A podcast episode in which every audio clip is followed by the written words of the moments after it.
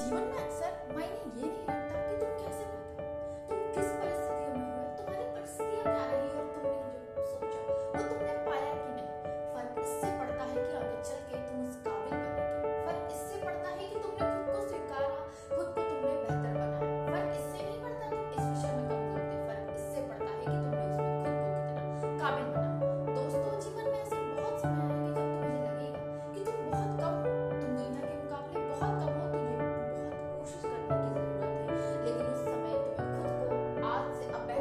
बनाने